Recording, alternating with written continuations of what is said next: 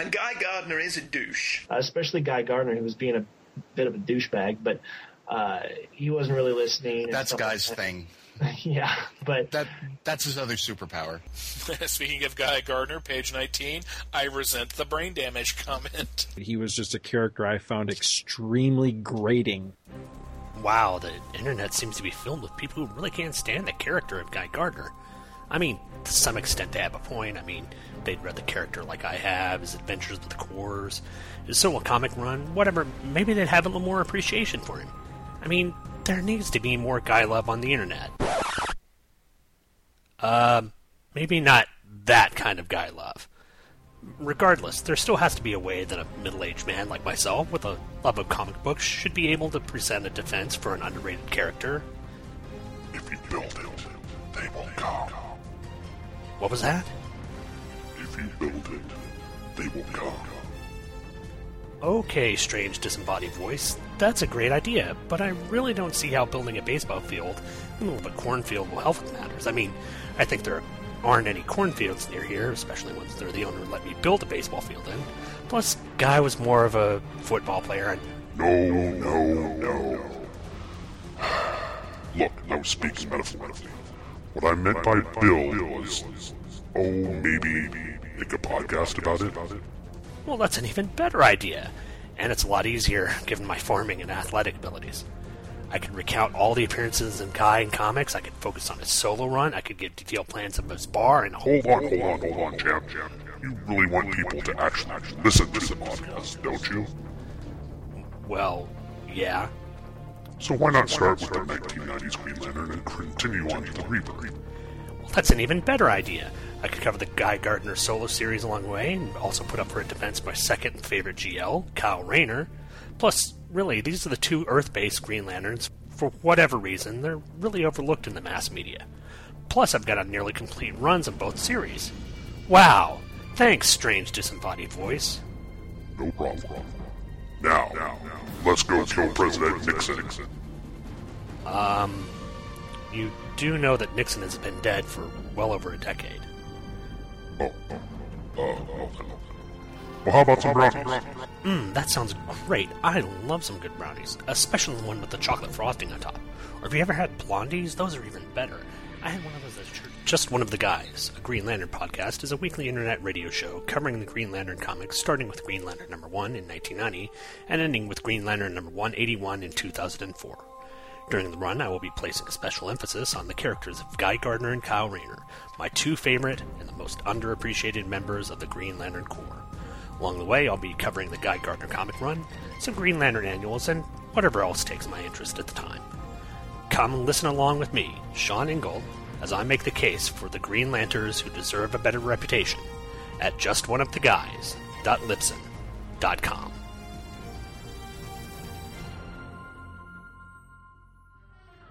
I find their illogic and foolish emotions a constant irritant. Oh, Wanjunga Baduja. Free. Eh, His Most Imperious Majesty, Jabba the Hutt, says, then transfer out, freak. Two. You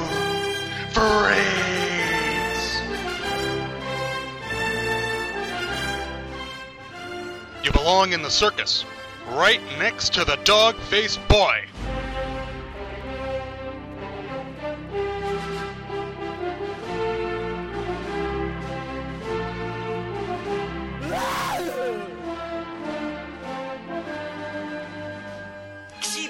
lying, no good, rotting, flower flushing, low life, snake licking, dirt eating, inbred, overstuffed, sucking, dark kissing, brainless, dickless, hopeless, hard ass, fat ass, bug eyed, stiff legged, spotty lipped, worm headed sack of monkey shit he is. Hallelujah! Holy shit, where's the Tylenol?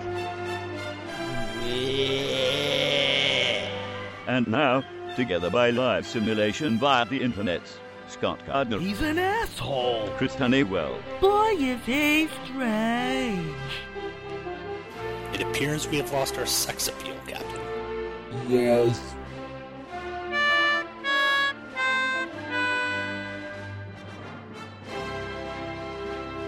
Blah, blah, blah, blah, blah, blah. No blah blah blah.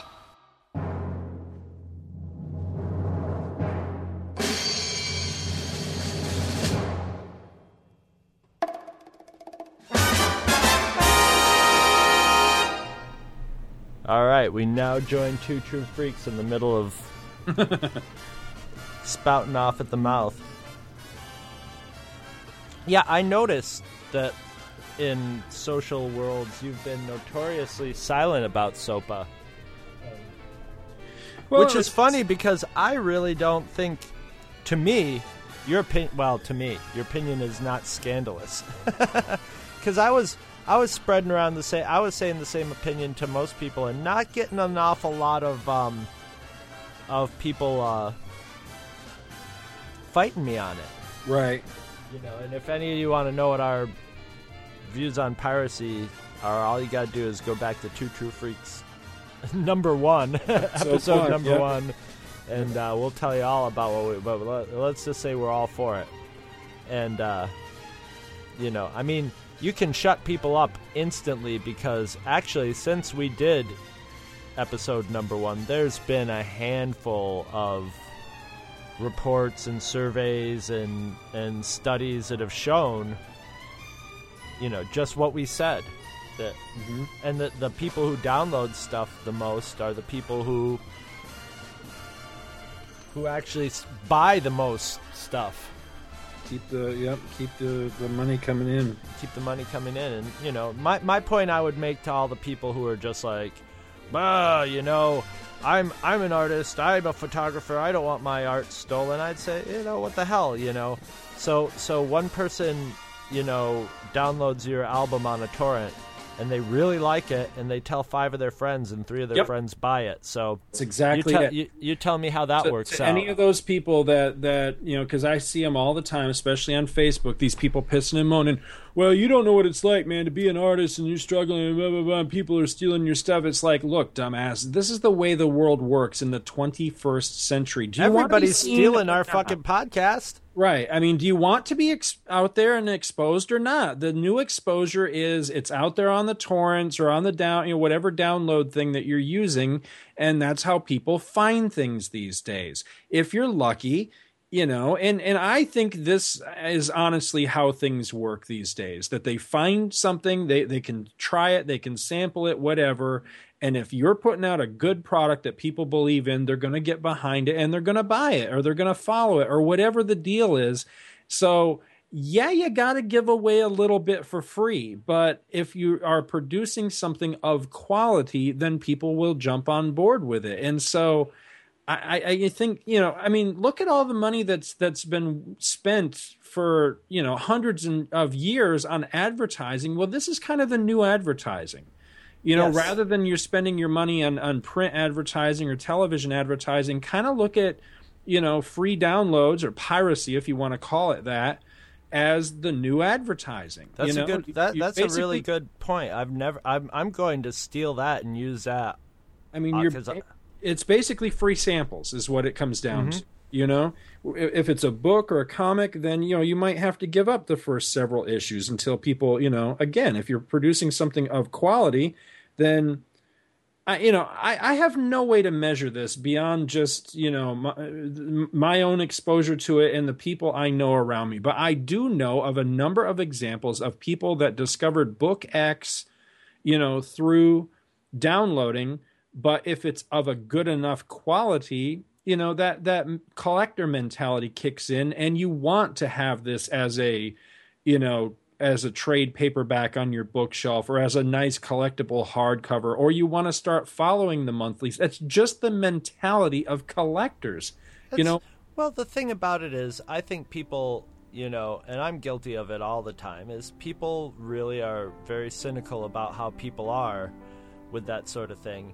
And, you know, uh, you and I both know directly from doing the podcast, we don't charge anything for the podcast. And, and uh, you know, we have a, we have a, a small dedicated audience, and occasionally people just send us some money, you know, every once Right. in a while because Right. they're like, hey, I like this, I appreciate it, and they do, and they do it. Not every, you know, if everybody did, then you'd probably be making money hand over fist. But that's, yeah, you know, that's not how it's it's it's set up to work. You know, it, I I mean, I I think a lot of this is is so new and untested, and the internet is so new that you know it's it's your your your, son's generation that really are living in it and truly understand it because they're they're living in it.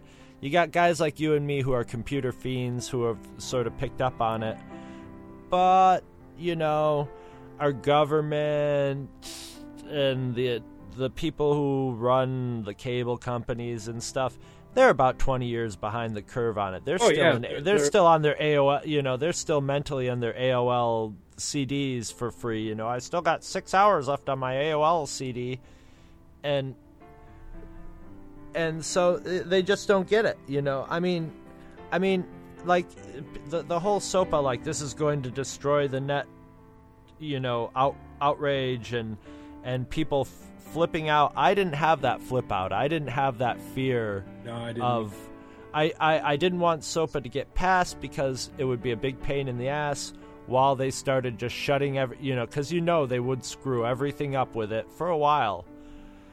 But you know nobody wants the internet screwed up anymore. Nobody.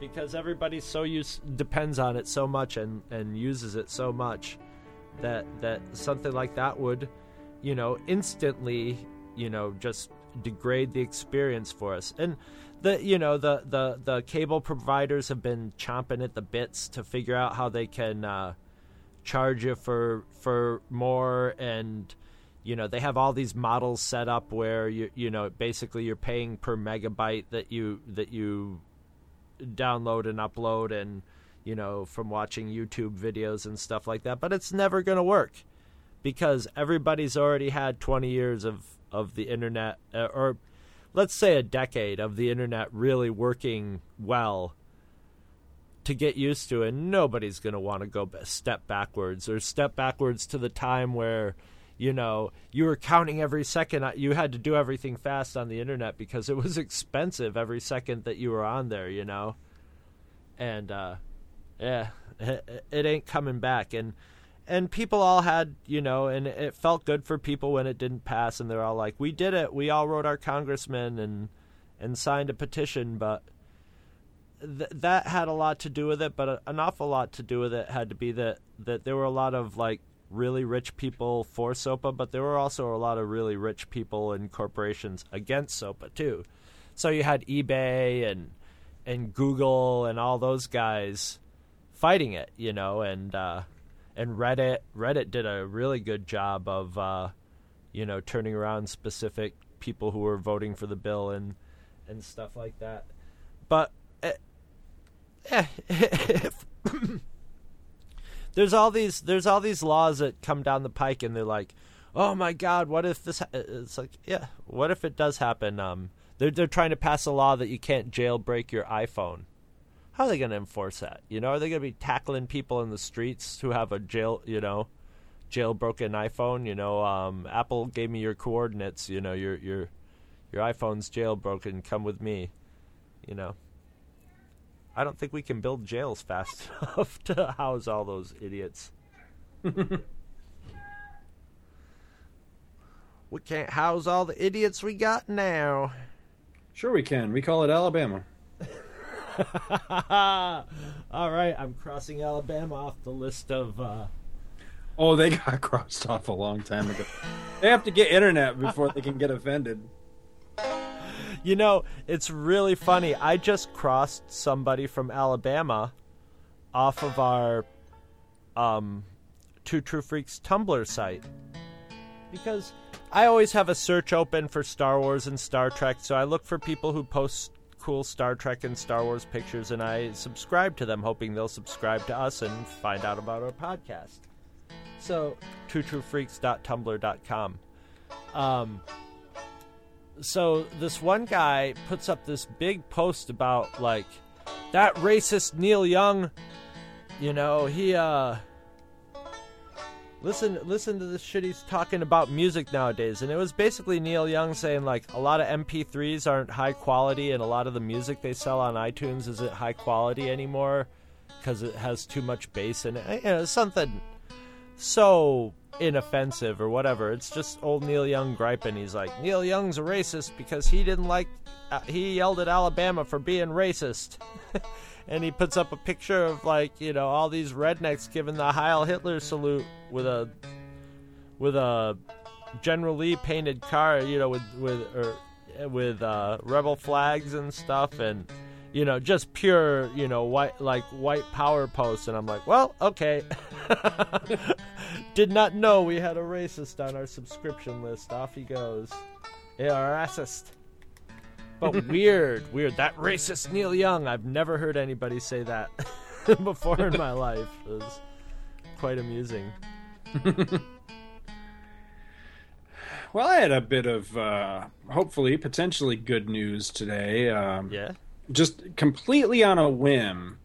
Well, actually, I have to back this story up because it was actually completely on a whim for some. Oh, I know what it was. I was checking my email last night, right? And I'm going through, and I got an email from my LCS that was, um, you know, sh- telling the new stuff that's coming down the pike and everything as far as new books and comics and, you know, that sort of thing that's coming along.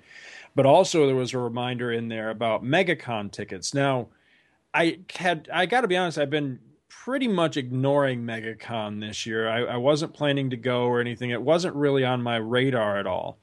But for some reason, I thought, eh, whatever. You know, I, I decided to go on the, the website for five minutes, just purely out of curiosity. You know, who who's coming, what's going on, that sort of thing. So I'm going through the website, and it was kind of looking pretty much like last year. You know, when I when I did go, and I would swear I went much later in the year last year. I, I need to go. I need to look back at our episodes because I know I did a, a, a comment, you know, a um, review of it. Right. I say, wasn't that like May or something of last? God, I can't remember. It doesn't seem like that long ago, but then again, time is a blur. I mean, it doesn't seem like that long ago, but it does seem like it was much later in the year last year. But maybe I'm just, you know, my memory sucks. We all know it. But anyway, anyway, it's coming up in in February. It's um February 17th through the 19th, I think. So anyway, I, you know, this is last time. I'm, I'm looking through the website for just a moment and uh, and noticing who's coming and everything. And you know, there wasn't really any big media stars to get all you know terribly excited about. You know, there were one or two things like that. I'm going through and looking at the comic book people, and they were like, yeah, I, you know, that's cool. You know, oh, it's neat that he's coming. And all of a sudden, I'm going along, and, and Nick Cardy was on the list, and I know that this has become a big joke of me posting this on Facebook, but I swear to God, I'm completely dead serious. I thought Nick Cardy was dead. I mean, like long dead. I had no idea he was still alive. I mean, I would have bet money that he was 20, 30 years gone, right? So he's coming to to Meg, and I was like, wow, that's. I mean, that's he's right up there for me, like with uh like Gene Colan or somebody like that. You know? Ah. So uh, was talking to my wife, and I was like, you know, I think I could scrape out, you know, because I think it's like, tw- I think it's to go just for one day because that's all I could afford to go to. I think it's like 20, 25 bucks, something like that. And I was like, Oh, that's not bad. yeah, it's not too bad. And uh, and she was like, well, you know, we'll see how things go or whatever. So I, I was at work today, and we had our first break, and uh, I went in and uh, we, we call it the we our, our intercompany um, internet is uh, we call it the hub. So I went into the hub, and just on a whim, I thought, eh, what the hell, you know, I'll go in and I'll, I'll put in for that day off and just see what happens, you know. And typically with these things, you know, you'll wait weeks, usually right up until the week of whatever day that you put in for before they shoot you down because then when they shoot you down that close to it you can't go in and reapply because the the the standard answer is going to be oh you know your window is now closed you know your window to request this is now closed. You have to request 2 weeks out. This has happened to me a number of times but it was in my old department.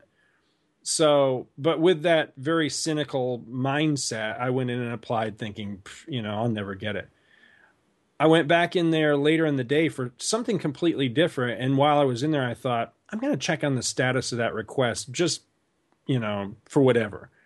Checked on it. And not only had it been responded to already, but it was approved. And I was like, no way. So it's looking pretty likely I'm going to end up going to uh, to MegaCon. So I'm actually pretty excited about that because uh, you know and, the Nick Cardy thing was a big deal for me. But there's actually a lot of really cool people going to it. Um, it's weird. It's so uh, what is the word like serendipitous, I guess. Um, that I'm uh, I'm on a real Exiles kick right now. I've been reading the Exiles thing because you know back on I think it was last Com- Comics Monthly Monday I was telling you guys how I bought pretty much the the entire run of that, Yeah. that to complete my collection. Got just about every issue, and I've been tearing through it. It's a great book, and I didn't realize that it had gone through actually several writers over the course of that series. Well, I'm now I'm quite a ways beyond um, when Judd Winick was on the book, and now the the writer that I'm uh, and in the era that I'm currently reading is Tony. I, I think he pronounced his name Bedard, Tony Bedard, and I really like his stuff. It's very very good. He's going to be at MegaCon, and then today when I got home, um, I was reading an issue as I was on the can, and it was uh, an issue illustrated by uh, Paul. I think you pronounce his name Pelletier who I've liked for a, a long, long time. Way back, he used to do um, one of the uh, incarnations of the Outsiders for DC, and his art was fantastic. And I've seen him, you know, here and there and everywhere. You know, he's just kind of jumped all around, and uh, picked up this issue, and he was the artist on that. And I was like, wow, this art is just fantastic. And he's to be there. So I'm like, how weird is that? You know, that that you know all this seems to come together like all at the same time that these these people here i'm actively reading their stuff and they're going to be at this thing so i thought that was pretty cool Bring that MP3. Oh, yeah. recorder, you might get a get yeah an interview. definitely. yeah definitely well you know our old pal uh, jimmy palmiotti's going to be there and uh uh my you know not to hurt your feelings but you know really my my my best friend is uh you know as we all know is bruce boxlight he'll be Oh. so we'll we'll have to hang out together sorry not Bruce to hurt Box your feelings. cutters. yeah and uh, who else is coming stan's coming again i don't you know i just might since i'll be by myself more than likely you know as far as i, I don't think i'll be bringing either of the kids just because i honestly i won't have the money to do that um but since I'll more than likely be by myself, I might actually have to stand in line for Stan this time. I didn't do it last time because I'm not much on lines. Right, right. But you know, you know that's twice now, and you know the, the guy's not going to be around forever. Let's face it. You know, Stan's getting up there. He's got to be what? He's got to be pushing ninety. you you think? know? I was gonna say like early '80s, but yeah, you're probably right. No, he's. I'm thinking he's he's got to be on the high side of 90 by this point. I, I'm pretty sure. You know, and and it's just what you know when I saw him last year. You know, and and this kills me. I meant I you know we recorded because Logan. I took Logan with me when we went last year, and uh we went to the Stan Lee panel and I recorded the entire thing. I had great audio of it. Always meant to play it on the show and just never, for whatever reason, I just never did. Just never found the time to squeeze it in there. But I remember watching him at that panel and thinking, you know, he just don't look good. You know what I mean? So, you know, like I say, you know, I, I you know, I, I just, I just might have to. Could have been some bad seafood earlier that day. Well, you know, it's just a matter of you know. Eh, it seems like every year now for the last what, probably ten years, you know, there there's been one of these big comic legends, you know, in the obits, and you know, I, I'd I'd hate to, you know, I know that when the day comes, you know, hopefully many many many years from now, but if the day ever comes and I, you know, I had my shot and didn't take it, I know I'll feel bad. You know what I mean? So, I, I just might have to do that, you know, because. I mean, and it wouldn't even be a big, you know, I think one of the reasons why is, you know, we've talked about this before when it comes to like celebrities and all. I'm, I just get stupid. It's like, I don't know what the hell to say to them. You know, it's like, yeah, I like your stuff. But, you know, still, just that simple, you know, 30 second, you It's know, an acknowledgement, shake his yeah. hand and, you know, y- y- you know, thank you, you know, and, and move along. You know, I, I that would, I, that would be pretty cool. So I don't know. I might, I might do that. I might have to do that if I can, if I can manage it. Okay, out there in Marveland, face front, this is Stan Lee speaking. You've probably never heard a record like this before because no one would be nutty enough to make one with a bunch of offbeat artists, so anything is liable to happen. Hey, who made you a disc jockey, Lee? Well, well, Jolly Jack Kirby, say a few words to the fans, Jackson. Okay, a few words. Look, pal, I'll take care of the humor around here. You, you've been using the same gags over and over for years. Well, you can't accuse me of being fickle, can you? By the way, Jack, the readers have been complaining about Sue's hairdo again. What am I supposed to do? Be a hairdresser? Next time I'll draw her bald headed. Boy, I'm glad we caught you and you were in a good mood. Oh, Stan, do you have a few minutes? For our fabulous Gal Friday? Sure. Say hello to the fans, Flo Steinberg. Hello, fans. It's very nice to meet you. As Marvel's corresponding secretary, I feel as though I know most of you from your letters. By the way, Sol Brodsky wants to say a few words. Sol Brodsky, who's he? Stan, the fans know you have a bad memory by all the mistakes you make, but this is ridiculous. He's been your associate for years. Really? We ought to start paying him one of these days. I've been meaning to talk to you about that. And how come I don't get my name plastered all over the mags like you do? Because I can't spell it, that's why. Well, as long as you've got a good reason. Hey, what's all that commotion out there, Sol?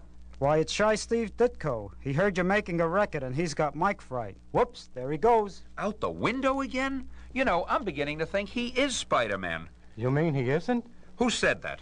Just that lovable old letter of me. It's adorable Artie Simek. What brought you here? The subway. Oh, well, ask a bonehead question, Flo. Stan, Sam Rosen is on the phone. How are the letterer? My competitor? Just for fun, Artie, you talk to him. Hi, Sam. This is Artie. How's it going, pal? Just great, Artie. I sure admire your lettering. I admire yours too, Sam. I think you're tops. Thanks. Well, nice talking to you. The pleasure was all mine. I never could stand that guy. Well, that's our Artie. Just imagine what Sam is saying about him now. Well, let's see who else we can get on this record. How about Chic Stone? Okay. Hi, Chic. How's Tricks? Fine, Stan. I'm reading the latest story. It's great. What a thriller. Now, that's what we like to hear, Chic. Which one of our comics is it? Who's reading a comic? This is a novel about James Bond. I can't wait to finish it. Well, we're going to miss Chic around here. Oh, look who just came in. Kid Daredevil himself, Wally Wood. Is that a tape recorder, Flo? You know I'm afraid to talk into these machines. I can never think of anything to say. I'm not a big talker. I shut up like a clam. I get struck dumb. My mind goes blank. Okay, okay, okay. Forget it. Boy, I'd hate to hear you when you feel like talking. Stan, Dick Ayers is on the phone. Let's surprise him. Hi, Dick. We have a recorder playing, and you're talking to millions of people right now.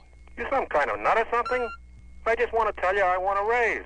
Dick, don't you understand? People are listening. You're talking to the whole world. I always knew you'd crack someday, Lee. Just my luck, it had to happen when I asked you for some more dough. Well, I'm going back to Sergeant Fury. Goodbye. Another phone call for you, Stan. Oh, not anymore. I'm getting an earache. But it's Don Heck. The idol of the Iron Man fans? The ace of the Avengers? Hi, Don. What's doing? Uh, Stan, I was just wondering, uh, wasn't I supposed to draw Iron Man last week? Sure. Why do you ask? So how come you mailed me a Patsy Walker script? Yipe! Did I do that? That's awful. Oh, well, don't worry. I'll send it back to you. That's not why I'm worried. I must have sent your script to Al Hartley. I can just imagine Iron Man looking like Patsy Walker this issue. Okay, talk to you later, Don. Don't worry about it, Stan. Don't you remember that Al Hartley used to draw adventure strips? It may not be too bad. Well, well, look who's here. Stan G, our demon colorer. I've been meaning to talk to you, Stan. When are you going to remember it's the Hulk who has green skin, not Captain America? Gee whiz, the guy can't remember everything. Anyway, I had to tell you what MMMS meant last week, and you're the guy who made it up. But when I forget something, it's different. Yeah, it's worse. Stan, this is the most confused record I ever heard. Great, Sol. Just what we want. If it were anything else, it wouldn't be the Nutty Marvel bullpen. Gosh, we don't have time for George Bell and Vince Colletta and Larry Lieber and Bob Powell and. That's great. Now, if we ever form another club, we'll have something new to offer. Voices that haven't been heard yet. Enough said, Sol. Now, let's all get back to work in the bullpen. And as for you, marvelous, merry marchers, welcome from all of us to all of you. If you want to know how glad we are to have you with us, just you listen. Okay, let 'em hear it, gang. Whoa! Yeah, I'm looking for. I'm trying to remember who else was coming that I got. Oh, um, um, oh God, what is the guy's name? The actor's name? Uh, Tim Russ that played uh, Tuvok.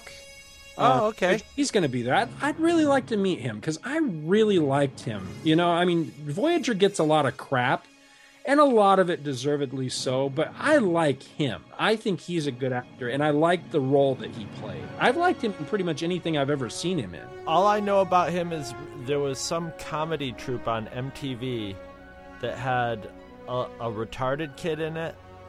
Well, not in the comedy troupe, but they did a skit about a retarded kid who had an insanely large penis. and you know, so the the whole the whole joke was the kid running around and they couldn't keep his penis contained, and the whole joke was, you know, a visual joke where you would see it blurred out. But he always had a Tuvok doll, so he was always like, "Talk to Tuvok," and like, you know, so that's all I know about Tuvok. I'm sort of looking forward to watching all the the Deep Space Nines, Voyagers, and Enterprises that I've never watched. After hearing all these people talk about about them and the scandal, e- even the scandal, good and bad, it makes it sound like it's worth checking out eventually. So I, it's it's sort of cool to know that I got that to look forward to.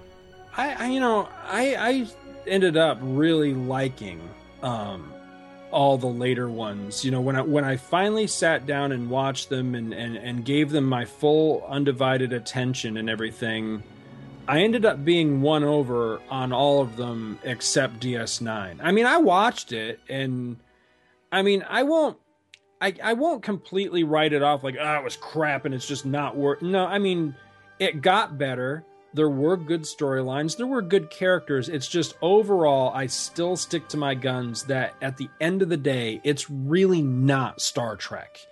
It's basically it's Star Trek's answer to Deep Space, uh, to um, uh, Babylon Five, which I think is I think that's a bad move. When Star Trek starts imitating something else to keep up, I think that's really bad. It, it's one of my major issues with the new movie. It's basically they're trying to put a Star Wars coat of paint on Star Trek.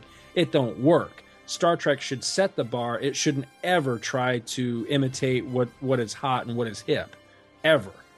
But eh, you know that's a that's a rant for a whole different thing. But that was ultimately my issue with with DS9 is that it, it, it felt like you know well we you know we understand that you know we're losing people to things like you know babylon 5 so let's try to do a, a, a star trek version of that show and it's like no dude you're star trek you know? But you know that said i mean once Worf joined the the crew and they they kind of set out in a different direction i mean i do like a lot of those later seasons and a lot of the you know things that happen and some of the directions and all. So it, it's not complete and utter, you know, unredeemable crap not worth watching. I mean, it was okay. And one of these days I'll dig it out and, and give it a rewatch, you know. And I kind of look forward to when we eventually get to it because I, I, I'm very curious what you'll end up thinking of it. But for me, you know, I got more enjoyment out of the other ones because I felt like they were a little bit closer to the original. And, and I mean, not not just like Kirk's, you know, era Star Trek, but you know, both Kirk and Next uh, Generation. Next Gen, yeah, they they had they so they had more of a feel of of you know, quote unquote true Star Trek to me. Now Tuvok was Voyager, right? Voyager, yeah. Now uh, let me ask you something about Tuvok. Was was did he end up being the character? And now the his the character's name is escaping me, but the uh, character who is going to be in Phase Two, who is going to be the the full Vulcan. Do you remember what that character's? Uh, he ended up in the comics too. Yeah, um, um, It was like a Q with a. It was some weird. Anyway, was did think he end? Sonak, and that's not right because that's Right. the Vulcan that ends up getting chewed up in the trans. Xon. Xon, that was it. Xon, yes. Did he end up being basically Xon, like the the full Vulcan character? You know, so where you got to see a like full logical Vulcan because he was hundred percent Vulcan, right? Yeah, he was. Well, sort of yes and no because let me think. Let me think. I, I was just about to say he's the first full Vulcan cast member we ever got, but is that? Let me think real quick. Um, because you didn't have any Vulcans. Well, not any like regular Vulcans on TNG. Right. Well, you would have Um, Vulcans show up, but they wouldn't be Right, like- that's what I mean. I mean, because there was that one. I think she was a doctor, Doctor Selar. I think. Man, there's so many people screaming at their iPods. right Doctor Seuss. but um yeah there was dr selar on tng but again you know she was like one of those background characters that might wind up in like one in every like 12 episodes or Right. something you know so i mean she wasn't like a regular. Um and then let me see ds9 i don't remember any like even irregular cast vulcans on there. So yeah i guess tuvok would be yeah he was the first like regular um part of the cast full vulcan that we got. And what I liked about him was that you know you would kind of expect okay he's he's a Vulcan he's you know he's got the whole you know total logic thing going on you know there's no emotion at play. Um he's going to be like the the the rigid science guy. And he wasn't he was actually chief of security. So imagine like like basically like a badass Spock doing Worf's job, and that's kind of what Tuvok was. And that makes sense because Vulcans are badasses. Yeah, and he was. He was a complete badass, you know. So that's what I liked about him was that, you know, he he had the whole you know total logic, no emotion thing, and he was just not somebody to be trifled with. But yet, at the same rate, over the course of the series, you know, they kind of did the stereotypical, oh, but he's got a heart of gold kind of thing. And I liked that. I thought that was a really nice dynamic. Was that you know under this crusty, crust, you know, exterior that he put up, you could tell that he really did care about his shipmates, you know, and, and people. You know, he was a good person, Well, I that's the that. thing is Vul- Vulcans. You know, I mean, the thing is, I don't think Vulcans are devoid of emotion because they just Yeah. learn to they just learn to control it and squash it.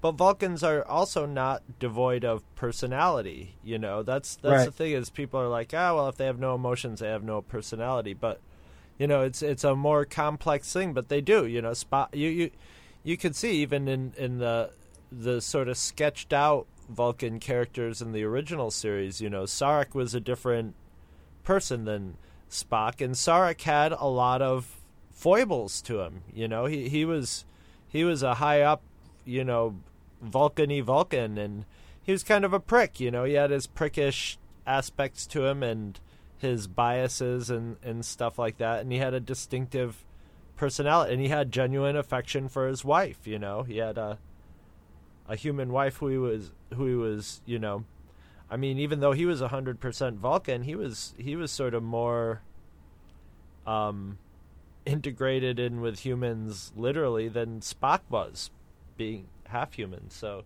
See, there was a great episode of, of Voyager right near the beginning of the series. There was a, a concept in that show that I don't know whether it was a good thing or whether it was a bad thing that it got abandoned fairly early into the sh- the series. But one of the initial premises of the show was that, all right, I, I don't know what you know about Voyager, so I don't want to spoil too much. But basically, the the whole setup in the beginning of Voyager in the in the pilot is they're they're chasing these renegade guys called the Maquis, and we'll get into that way, way, way down the road in in TNG. We'll learn all about the Maquis, but they're chasing these Maquis guys, right? And something happens. This weird space phenomena goes off, and it blows them like seventy thousand light years from home, or something like that. And they wind up there, and like half of each of the ship's crews are are dead.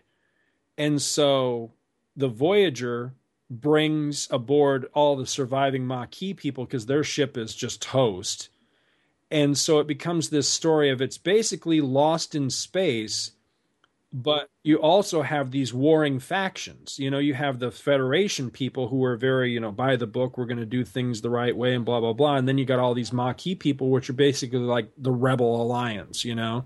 was there any intrigue about like the Maquis eventually trying to take over the ship or There should have been. I mean, I, I think they sort of half-ass played with that idea, But it's it's Star But- Trek world, so people play nice. That's the thing. For the most in part, yeah. general, yeah. in general, you know. But one of the one of the first episodes I can remember really starting to win me over with Tuvok was there was basically an episode where it was decided that all right, if these Maquis people are going to live on this Starfleet ship, they're going to have to whip into Starfleet uniforms and follow Starfleet protocol, and basically they're going to have to get indoctrinated into Starfleet because we're we're just not going to have there be two factions living on this ship. Everybody's going to be under one banner.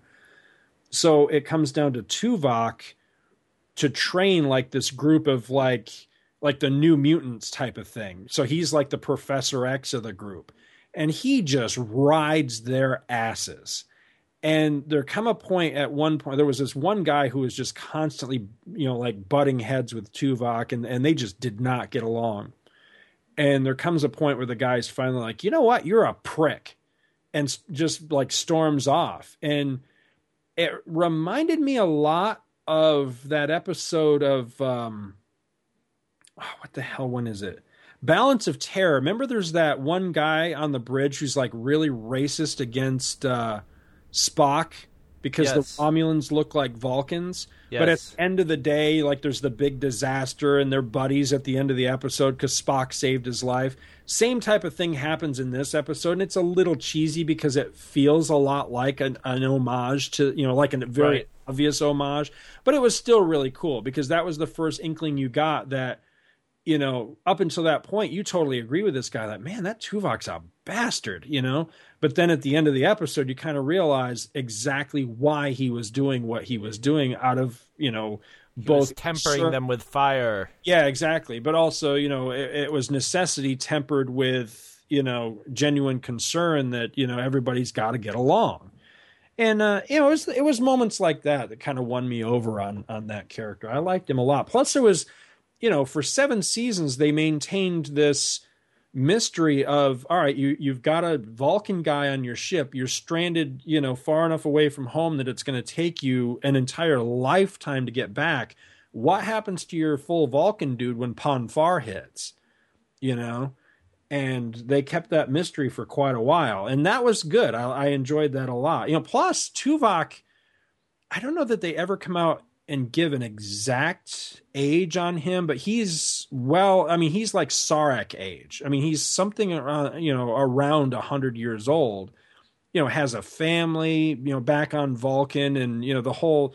So you know, there was also you know most of the crew pretty much wore their emotions on their sleeves as far as you know they missed home and they missed their wives or or their parents or their girlfriends or whatever and you come to realize Tuvok did too but because of he because of him being a Vulcan and the way you know the the tenets of his society and just his personal beliefs and upbringing he he couldn't really share that with anybody so he kind of hurt quietly you know and I think that makes him a really sympathetic character that he didn't really have anybody to bounce off of, you know.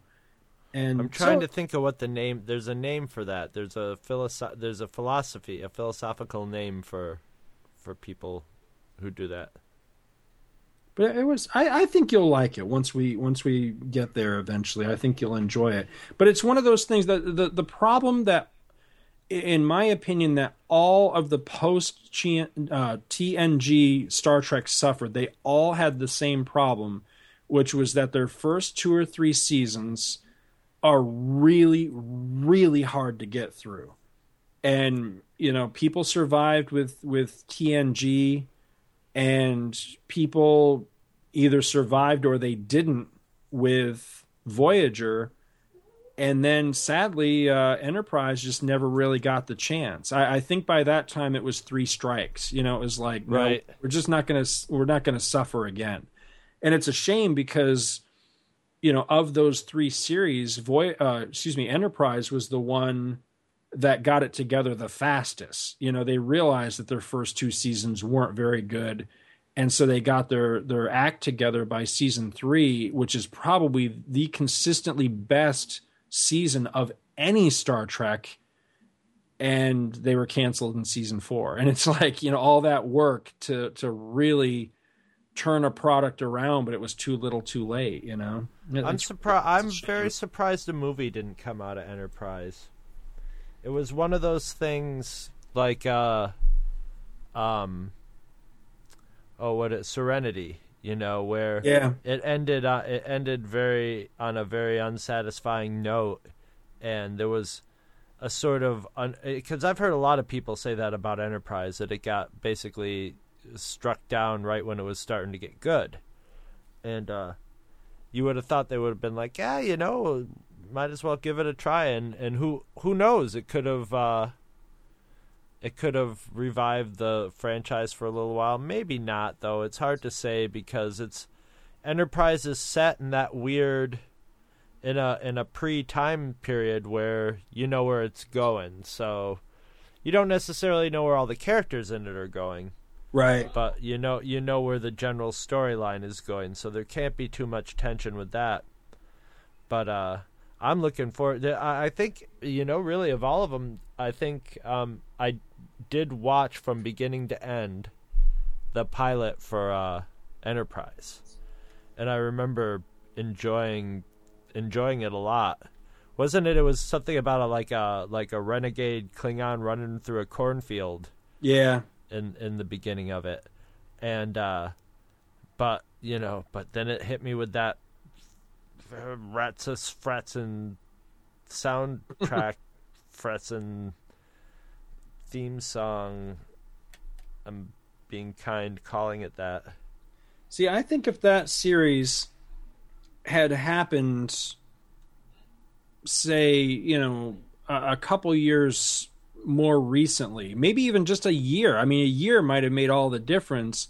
Uh-huh. It might have been one of those because there were a number of shows that were on other channels. I can remember. I I wish I could think of a specific one. I think maybe Sliders was one of them. I forget. But remember there was there was a string of shows that came out on I don't know like Fox or something and they garnered a pretty decent fan following but they just couldn't make it on their own network and then Sci-Fi snapped them up. Yep. Yep. And I remember there being talk of that with Enterprise, but I think just enough time had passed that they that they didn't want to risk it, you know.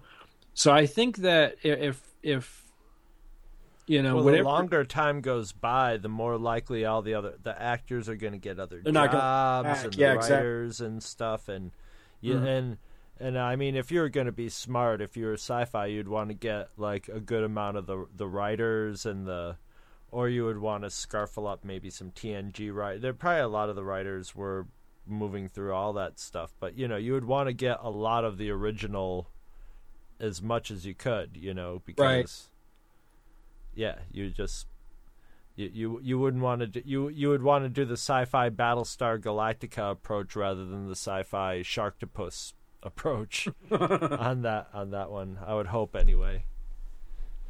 But um I was just uh I saw um a really good montage video of somebody doing um a, a montage of all these I, I want to call them fan films, but they were pre-fan films. You know, they were they were like fa- fan films from our time of the kids with their Super Eights doing um, Star Trek movies. You know, little nerds got their dad's eight milli Super Eight, and it was awesome. It- it- it- you know, it's funny. What remind I should met since we're just shooting the shit and talking about shit. Um, what what had led me to that was um, I don't know. You, I don't think you've watched any of them yet. The Mister, the Red Letter Media, the Mister Plinkett reviews. No. He's done all the Star the the Star Wars prequels. He's done all the Star Trek movies, and he just did Indiana Jones and the Crystal Skull, and it's uh, double. It's double. I liked Crystal Skull, and he wasn't. You know, I mean, his overall review of it was, you know, there were some good moments, but overall, I was disappointed. But the way he approaches his reviews are just gut wrenching. And he had a whole montage in there of, you know, one of his basic tenets of why he didn't like the movie was Harrison, you know, nobody wants to see an old Indiana Jones. They want to see a young Indiana Jones kicking ass because you're projecting yourself into Indiana Jones, and nobody wants to be old. And uh, so he's just like, case in point, this is what fan movies of Indiana Jones looks like, and it's all these, you know, videos of people, you know, with their Indiana Jones costume, and they got all their friends to come running out of the woods and attack them, and they got their whips and stuff, and then the last scene the last clip he had was all these little th- these kids had to be about 8 to 10 years old and they had a like three um, red wagons you know i don't know if they were actual like red rider wagons but you know red you know the classic little kid red wagons. Red flyers. red flyers exactly. And uh and um it's something else flyers but you're you're right you're you're on the right track with that Right, yeah. and uh Radio flyers. Radio flyers, exactly. Yes, I knew one of us would come up with it.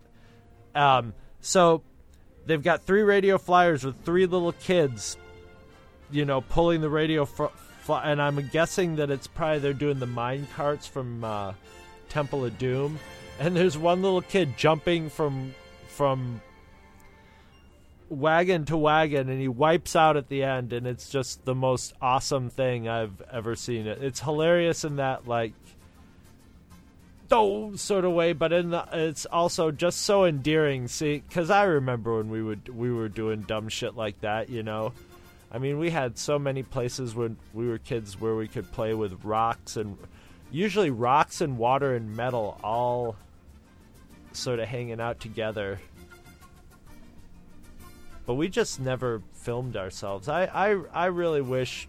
I well, I wished we could have filmed ourselves then too. So it really wasn't. It really wasn't like we had our video cameras around and we just didn't take them out. But man, I wish we. I wish we had video cameras in those days. There would be some awesome. There would be some horribly, terribly embarrassing footage too. I'm sure. But um, I've often wondered what happened to the footage that we shot of uh, you whipping baby alive in the head.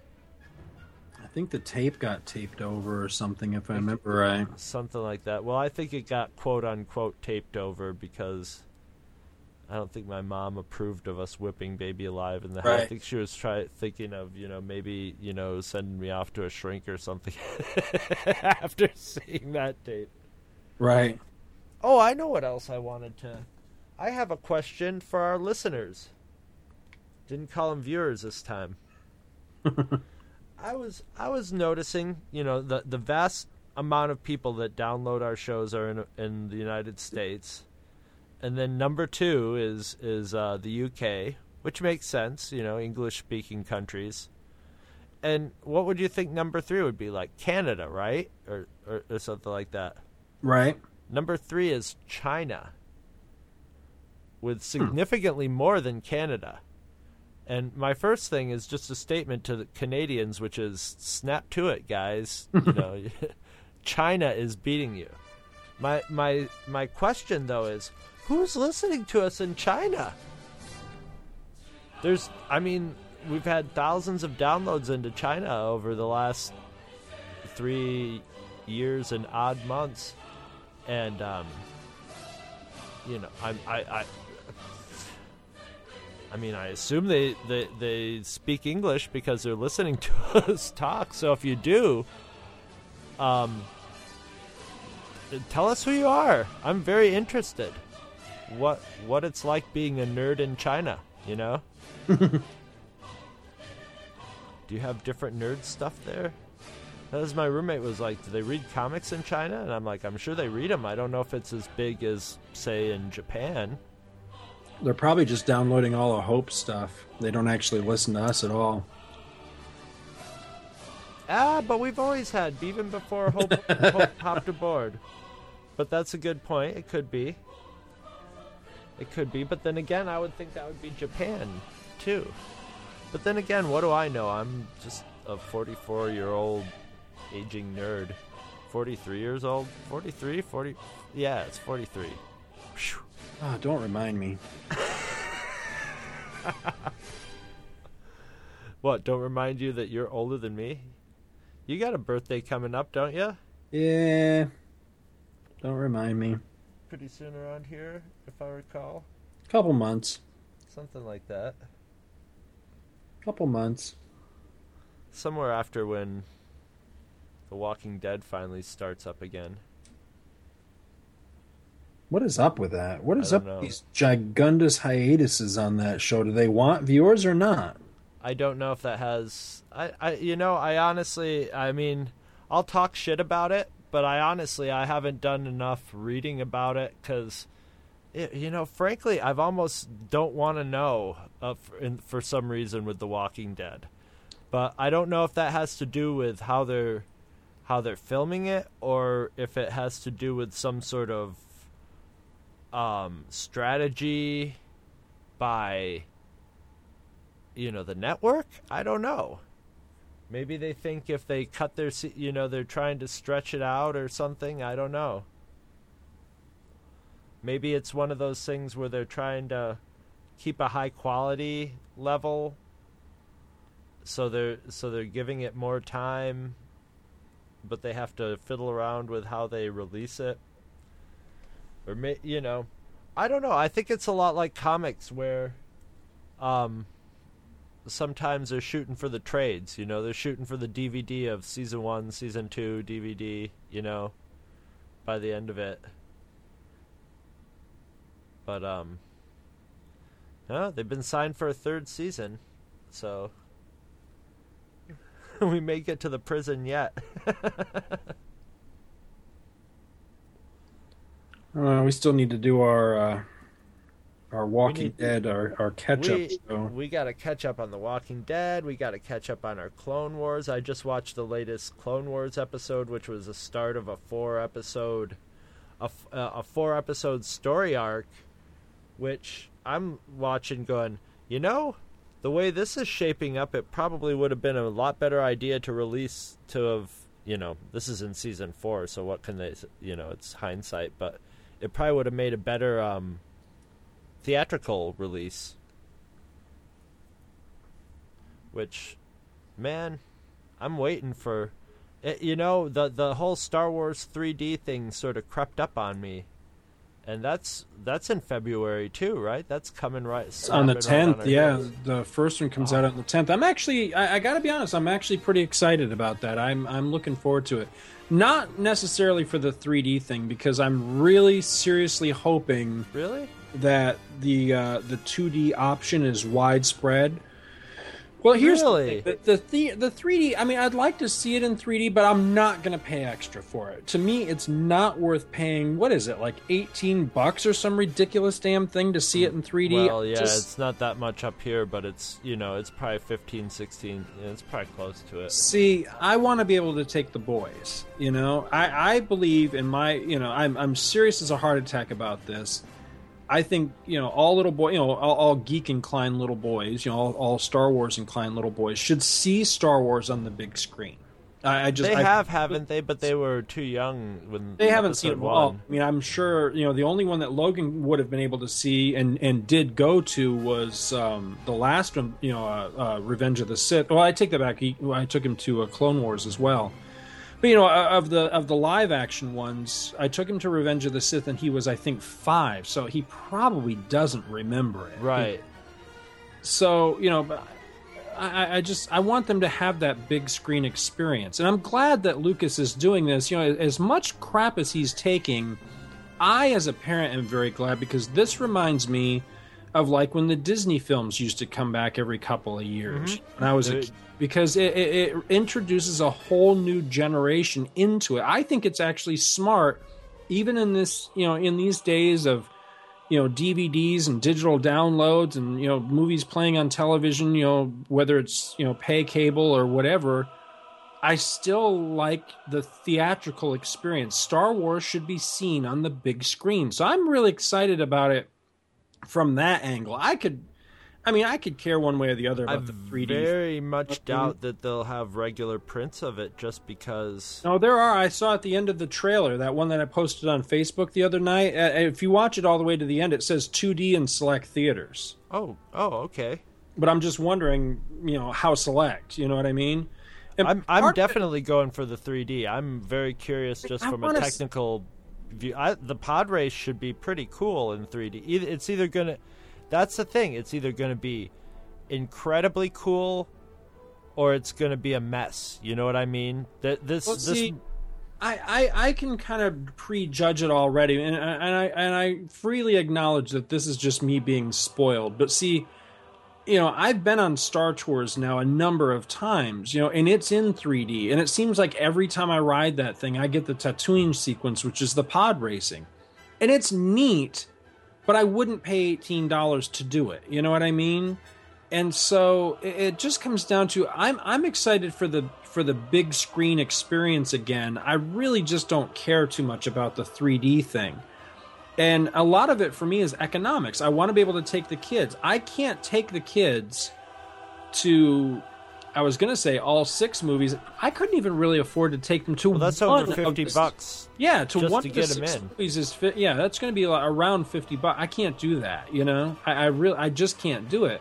Whereas if I take them on uh, a Tuesday afternoon or Tuesday evening or whatever, what you know, they at the local theater here, they have five dollar Tuesdays, you know, and I can take them to the two D option. You know, fifteen bucks. I can spare fifteen bucks to go to see, you know, the sixth greatest, you know, the the the, the greatest movie saga there ever was. You know, I can do that. I I will do that but yeah 18 bucks a head or whatever to you know or whatever it is i mean I, I might be i might be wrong it might be i know it's over 10 bucks so but even 10 bucks that's 30 bucks just to get in you know? I mean i, I could buy a, a, a dvd box set for 30 bucks you know what i mean? That i can enjoy you know thousands of times rather than you know one movie once you know? It, it's it's too much. It's way too much but Well, I think they're finding that the whole 3D thing. The thing about the 3D thing is it seems to sort of work out good when it's integrated into when the movie's being made a la exactly um, yes. Avatar. Because I have to say, I, I enjoyed Avatar. The 3D in it was superb. It was non intrusive, you know? It wasn't like, oh, God, everything's too dark. It was like, or and it wasn't like, oh, this is pointless. It was actually, and it also wasn't zam and zoom in your face either. It was what you just just reminded me of something. Yours is an opinion I really wanted on the uh, on the whole Disney Avatar thing. What what did you think about that announcement? uh, what what. Uh, I know nothing about it. Hit me with it, and I'll tell you. That uh, um, a few. This was a few months back now. Um, that uh, Disney announced a collaboration with uh, with James Cameron, and they're going to create not just like uh, uh, uh, you know like a like a ride or an attraction or whatever you know like how they have like Star Tours is in the studios. You know An they're going to have an world? actual land in the animal kingdom that's going to be Avatar Land. Ooh, well, no, well, my opinion is not going to mean a lot to you because you haven't seen Avatar. But Avatar, Right. Avatar Land is beautiful. Mhm. That is that. I mean, the story, as everybody's complained about, the story to Avatar is perfunctory. It's just basically your your basic, you know, Joseph Campbell sort of story arc, sort of thing, mixed with you know hippy dippy tree hugging politics. That's all it is. You Mhm. know, just nothing nothing fancy and and it, it it's it's it's Spielbergian manipulative, you know, pulling on your heartstrings, you know, the bad guys are bad guys, the good guys are good guys. I heard it described as Space Fern Gully, is how I've heard it described. Yeah, but better than Fern Gully for sure because it actually the the thing about it is the the success of Avatar is what the success of any genre movie like that is is it immerses you in the world and it makes you really into be it, it, it you're so into being in that world and and the world is so interesting that you don't need much of a story. You're you're looking around and a lot of the world is telling the story because he's doing that thing that Spielberg and Lucas invented where everything isn't spelled out for you. You know, you don't know that the the the blue people don't, you know, the Na'vi, Na'vi don't tell the protagonist, oh, you see those creatures over there? Those are blah blah blahs, and they hunt in packs and are blah blah blah. You know, you figure it out by seeing them. You know, seeing the world happen. And there's a lot of stuff that doesn't make any sense in the world, like big floating rocks, you know, islands in the sky, that they don't even bother to explain. You know, nobody t- says, "Oh, you know, there's there's gas captured in the rocks that, that make you know, whatever." You don't know. It, it's just there, and uh, so that sounds like it would be really cool, especially at nighttime because it was a phosphorescent world. It was a everything had bioluminescence. Like, um, yeah, I I mean, I haven't seen it as you say, but I, it reminded me of uh, what is it, Felucia from Star Wars, where everything kind of has that glowy effect too. Yeah. it was, it was the planet where, um, uh, is it Aayla Secura got gunned down? The It's- and- blue Twi'lek chick. Yes, and it, and it's got a lot. Yes, and it's it's got a lot of that going on, and it's got a lot of the cheesy, gaudy fiber optics that you would see in old ladies' houses to it too. but the way it was, it was done in a very natural way. So it's sort of this gaudy nature, and uh, oh yeah, Disney could really make a cool thing out of that, you know. And I wonder if they'll have if they'll like you know, instead of people in Mickey Mouse suits, they'll have people on stilts, you know, cuz the Navai people I think were like 12 feet tall or something like that. Nine they were huge, you know, they they were towered over a, a regular human. So I wonder if they'll have like people in stilt, you know, acrobat people in stilt suits, you know, being Navai walking around. But the planet Navai supposedly had poisonous atmosphere to humans, so I don't know if they'll uh, they'll want to re- they'll want to stick that close to the bone with with this. See, I, my, I'm. It, it's weird for me because I, I, I'm. I guess the best liked the movie. of my feelings on on the land thing of it is I kind of indifference, indifference, but also I'm a little bit worried about it because they haven't announced anything beyond the partnership and the price tag, but there's actually nothing. They, that when they made the announcement, they had nothing to show as far as even concepts of this is what we want it to look like, which is very odd for Disney. Typically, well, a lot of that stuff might already be sitting in James Cameron's hard drives. You know what I mean? Right, The but I mean, the- the- they're going to make an announcement like that. They're at least, excuse me, uh, they're at least going to give you some uh, some artist conception sketches or something. Of something what it might look like. That's what they classically do. Nothing to show, and that's kind of weird. And you know, granted, yes, you know, I, I, you know, this is the the most successful movie ever. I mean, it's the highest grossing movie ever. You, so you've got to give it those props. But on the same token, it's not a movie you hear a lot of people talking about. You know, there's not a lot of buzz Not anymore. Se. when it was when it was out and when it was big and when it was re-released, it was a huge deal. But it's also, I think, it's one of those movies that really doesn't set itself up for a sequel of any kind. There's two of them coming, and that's that's kind of the worrisome thing. Is that what if these these two sequels come out, and it's Matrix two and three syndrome? You well, know? I personally, I don't, I, I, I have about zero interest in the sequels because the story is, res- I mean, it's resolved. I mean, they can come up with something, I'm sure, but they're gonna have to, they're gonna have to really, I don't know, is Cameron doing it? Is or is it gonna be a Cameron produced sort of thing, or I don't know how how they're planning on doing it. But the writing needs will need to be improved because they'll have to come up with a really uh you know intriguing and interesting story to uh to do it again you know? I mean the thing is it it it is fun to be in that world but you you still have to have some sort of something going on. And and the the story that went on was such a broad like it was a legendary story. You know, it was it was the legend of how the blue people kicked the the invaders off their planet. So, what are you left with? Are you you're left with some sort of inner turmoil on the planet or something? Uh, Or or a rehash where it's like, oh, we got to go back and take, you know, and it's it's a fight with the same enemy again, and that's, yeah, it, that, yeah, that's the Matrix two and three. Um, Right. So yeah, I I can't say I'm too happy about the the idea of sequels for it, but Well, I, I would I would be into walking around in in in in that world for sure.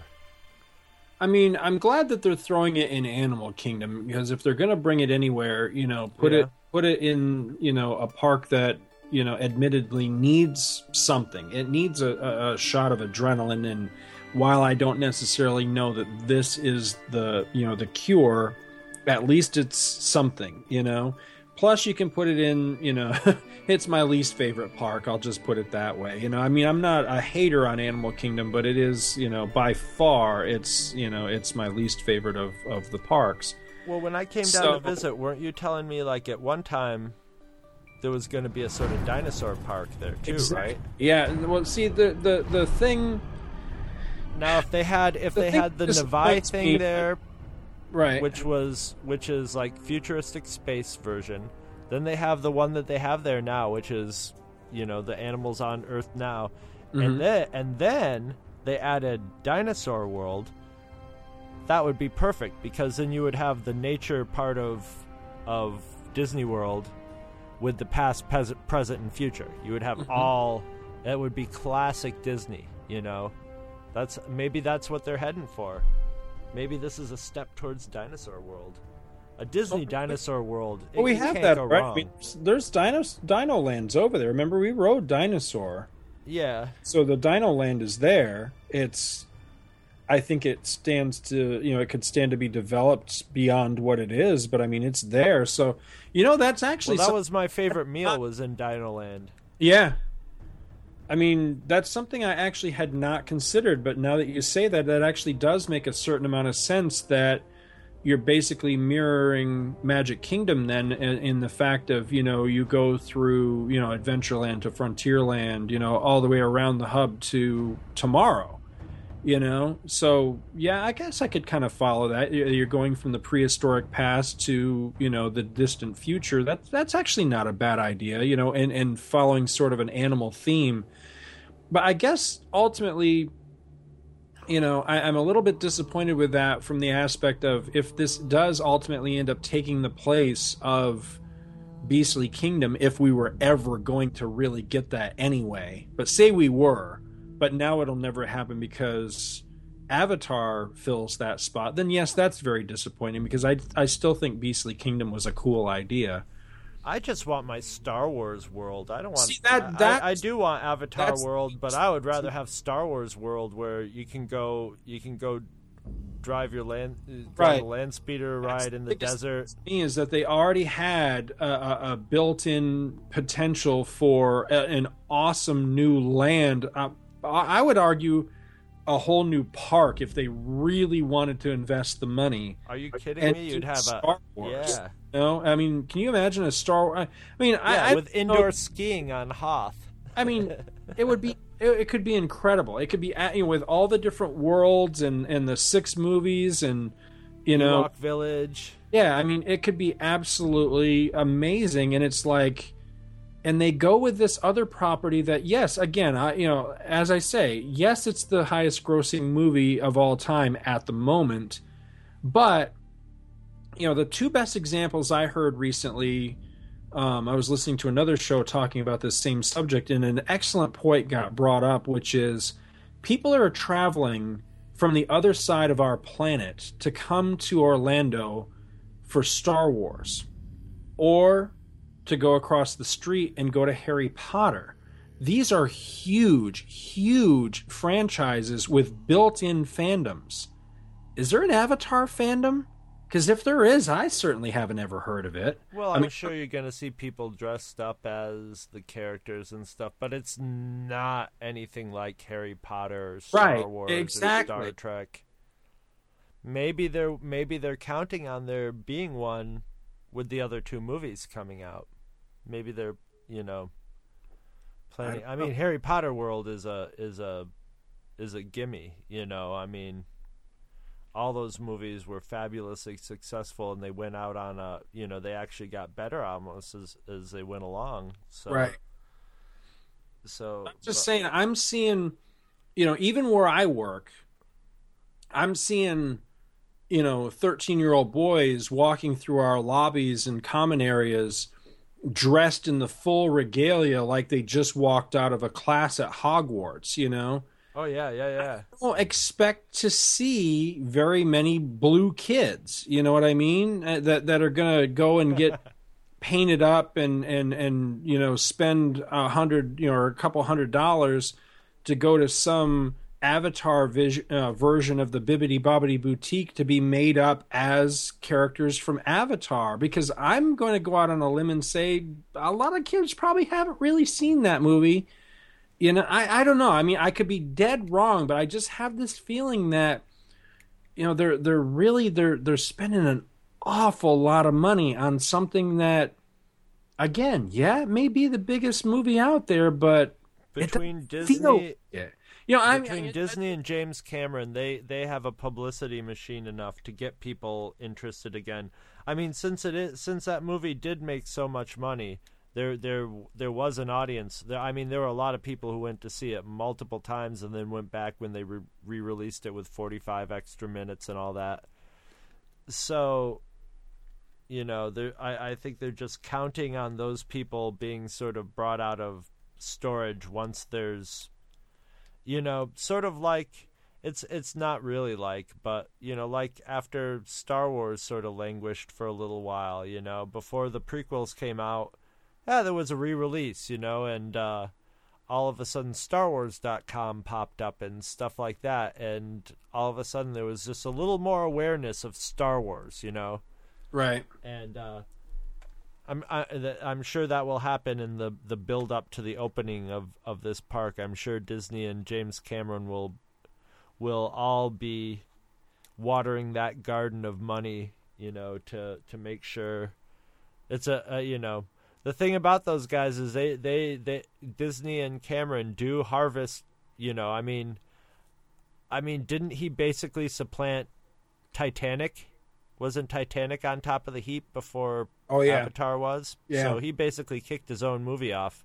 So he Mhm. was pulling a Spielberg or a Lucas. You know, he's uh, now he's up in the Spielberg Lucas strata. But at the same time, those guys are high rollers too. So between the money that he'll he and Disney will probably be putting in this, they're gonna have a big investment in in hyping it up and hyping it up and and a lot of the success of Av- Avatar was that movie was hyped like crazy. You know that the the the media got behind that movie and people were talking about it when it was out all the time. People were arguing about the the stupid politics of it and people were arguing about whether they liked 3D or not and whether this was going to change the you know this is going to remember it was going to change the face of cinema.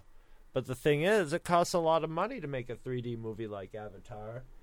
And basically, Hollywood was like, ah, we'll just try the cheapo way and do the post. That's why I'm sort of worried about, not worried, but that's why I'm waiting and seeing about the 3D.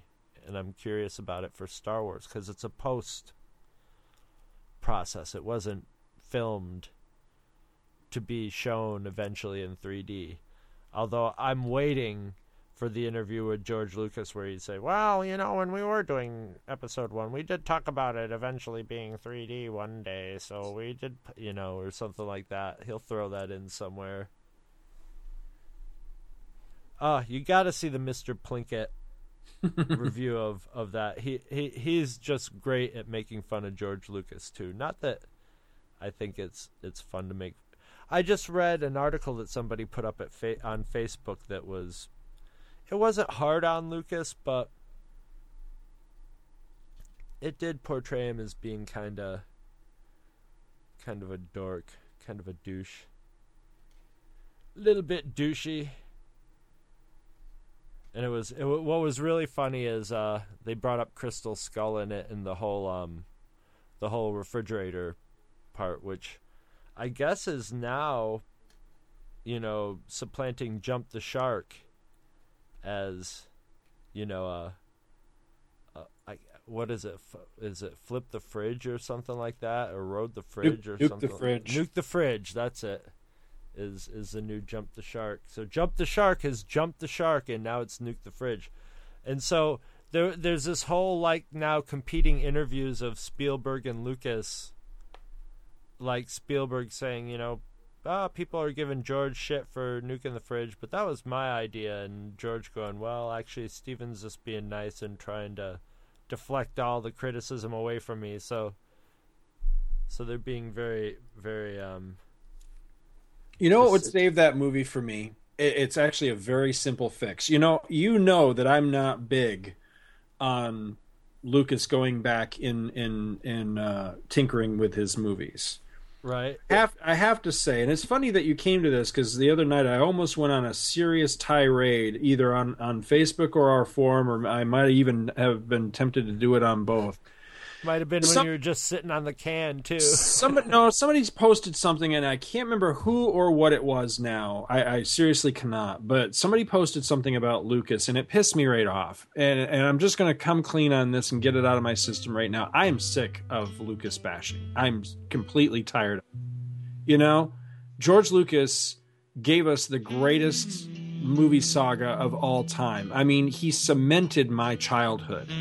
And I'm tired of people bitching and complaining about him and running him down and calling him names and making fun and poking, you know, just all the crap that that comes with Lucas bashing. I'm I think George Lucas is too.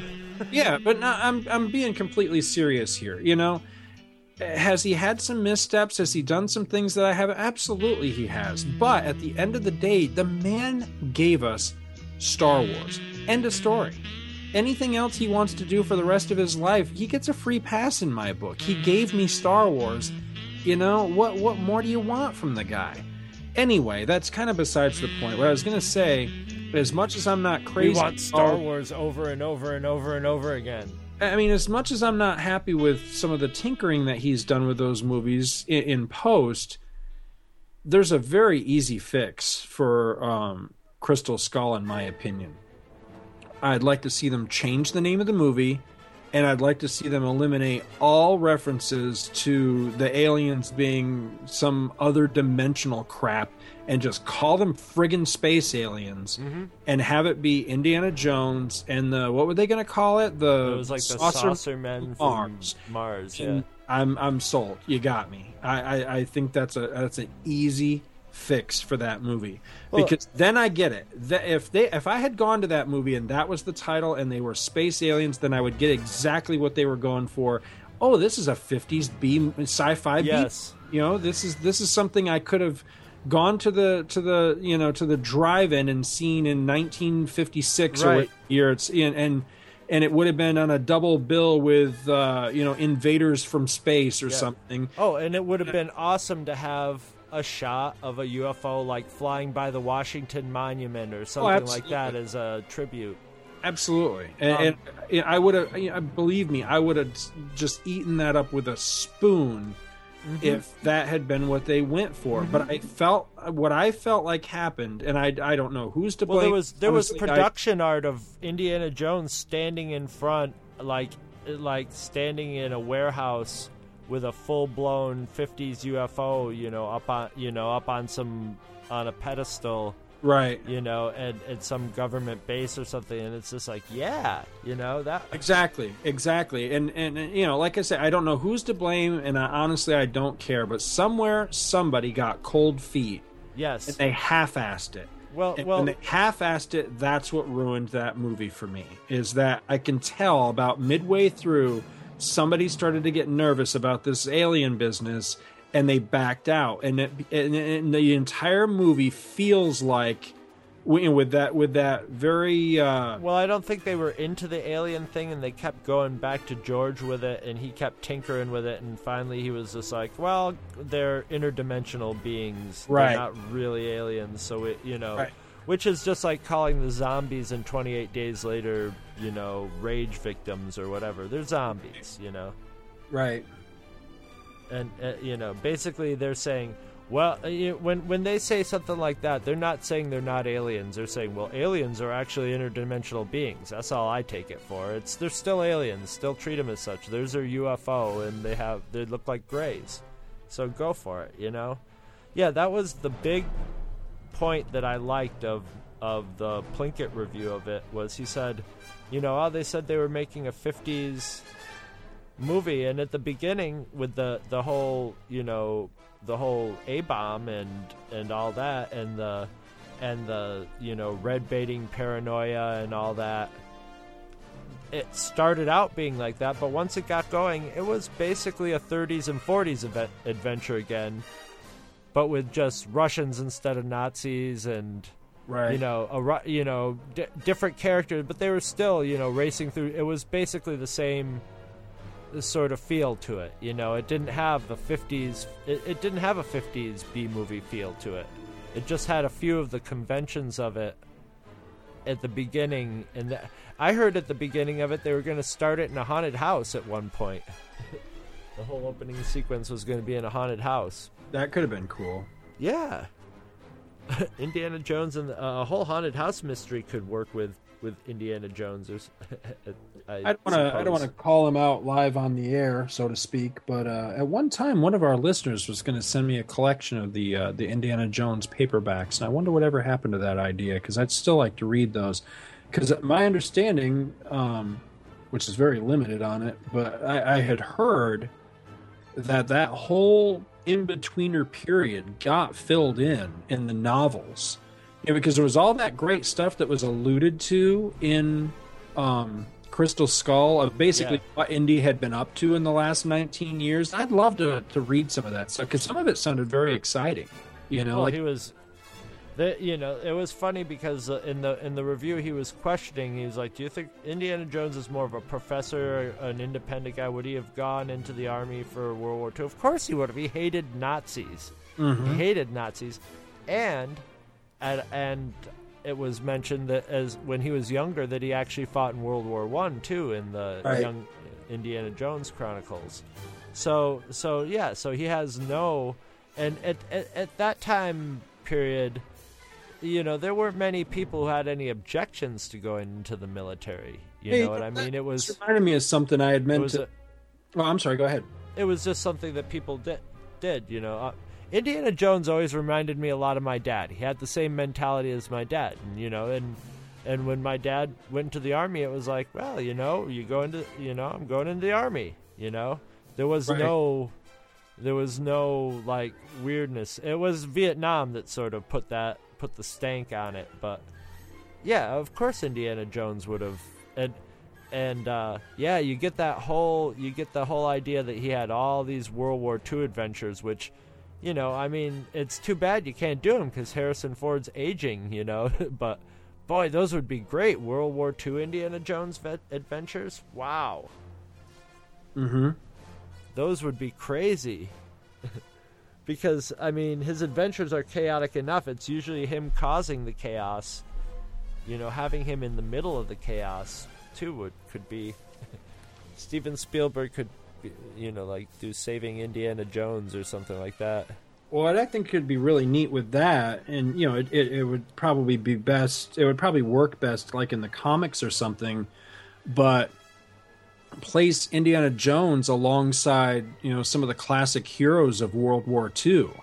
You know, and, you know because there was recently I, I haven't read any of it, so I don't know if it's any good or not. But I'm intrigued by the idea because it, it brings back kind of the the kooky crossover which is uh, the uh, Star uh, Star Trek Legion of Superheroes uh, crossover that's going on right now in the comics. I, I, I think that's a cool idea. I think there should be more stuff like that. I don't know that Indiana Jones has ever really crossed over with anything that I can recall off the top Just- of my head. But I'm can sure you imagine like a, mixed like him a- up with historical characters, you know. Right, yeah, historical characters, but I'm I'm talking like like uh, historical fictional. You know, can you imagine like Cap and uh, and uh, Indiana Jones fighting side by side in World War II or something like that? I think that'd be a neat idea. You know, And plausible. Yeah, you know, Se- Cap. semi-plausible anyway. Yeah, well, yeah, exactly. Plausible enough for a comic book. But you you actually jogged a memory of something I had uh, I had meant to uh, research a long time ago, and just totally forgot to do it. Um, so if anybody out there is uh, is knowledgeable about the Young Indiana Jones Chronicles, uh, the TV show or the movies or whatever, um, I remember you know there were a lot of episodes that had Indy running into famous historical people and you know you were just talking about Indy in World War One, which I kind of remember some of those episodes because I know he met um was it MacArthur or what? No, it wouldn't have been MacArthur in World War One. It was um ah crap. I can't Pershing maybe I forget, but he met you know he met famous people and he even mentioned in Crystal Skull that he had ri- ridden with Pancho Villa, which is shown uh, you know in one of those movies. Um, anyway, I was wondering if anybody knows if if he ever crossed paths with uh, with Walt Disney because Walt actually um, was in World War One. He was an ambulance driver in in World War One and would have been right around the same age that Indy was in World War One. So I think that would have been really cool if Well, they could have just had Indiana Jones, you know, getting escaping from someplace by po- posing as a as somebody on a gurney, Right. You know, and then you know they're chasing after the ambulance with with motorcycles, and you know the guy driving the ambulance turns around, he's got a pipe in his mouth. right exactly. Yeah, I think something like that would be really cool. And Spielberg would probably put like a a notebook full of Mickey Mouse sketches on the front seat Right, that you would see for a quarter of a second or something. You know, you'd have to freeze frame it to see it, but he would have he would have somebody make him up a copy of Walt's notebooks from World War One to.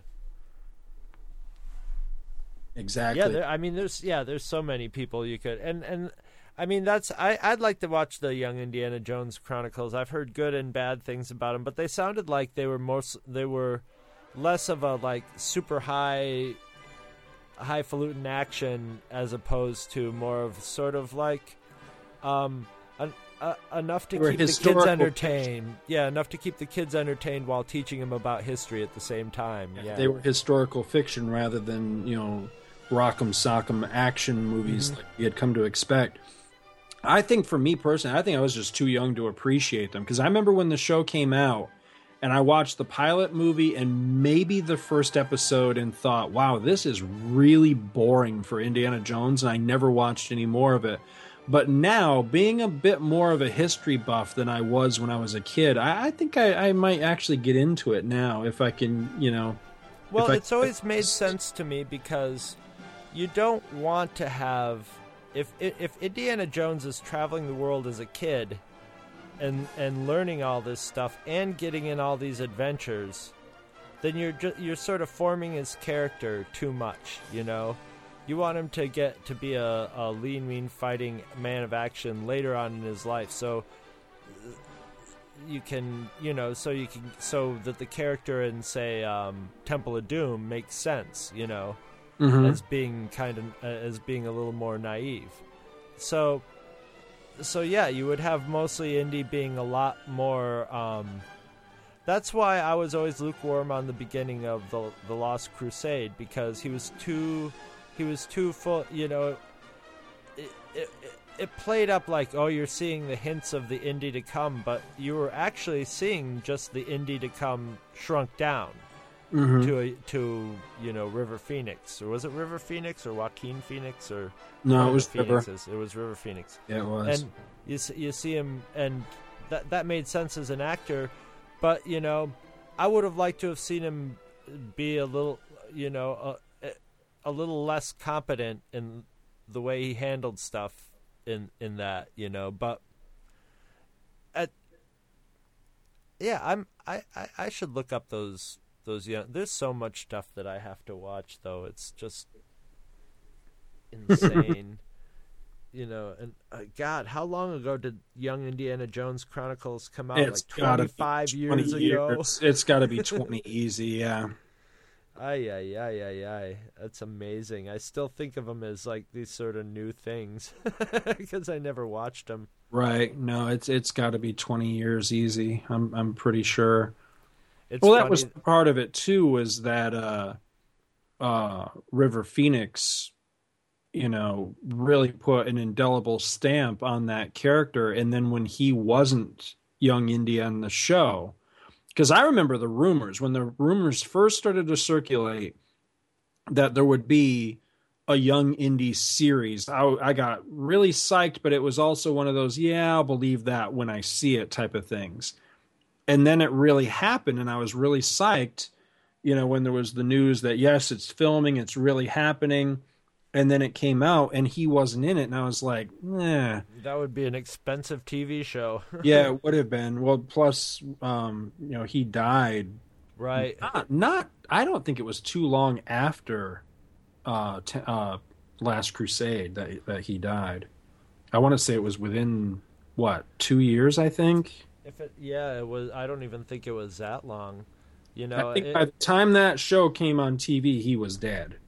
I'm pretty sure. like today the precedent is set in stone that you can be that you know Hollywood actors are doing TV now. It's profitable for them or whatever they like doing it. So it probably would have been possible if it would have happened today, you know, but back in those days Hollywood stars oh, that that were kid good for on- guest appearances and that was only when they were washed up.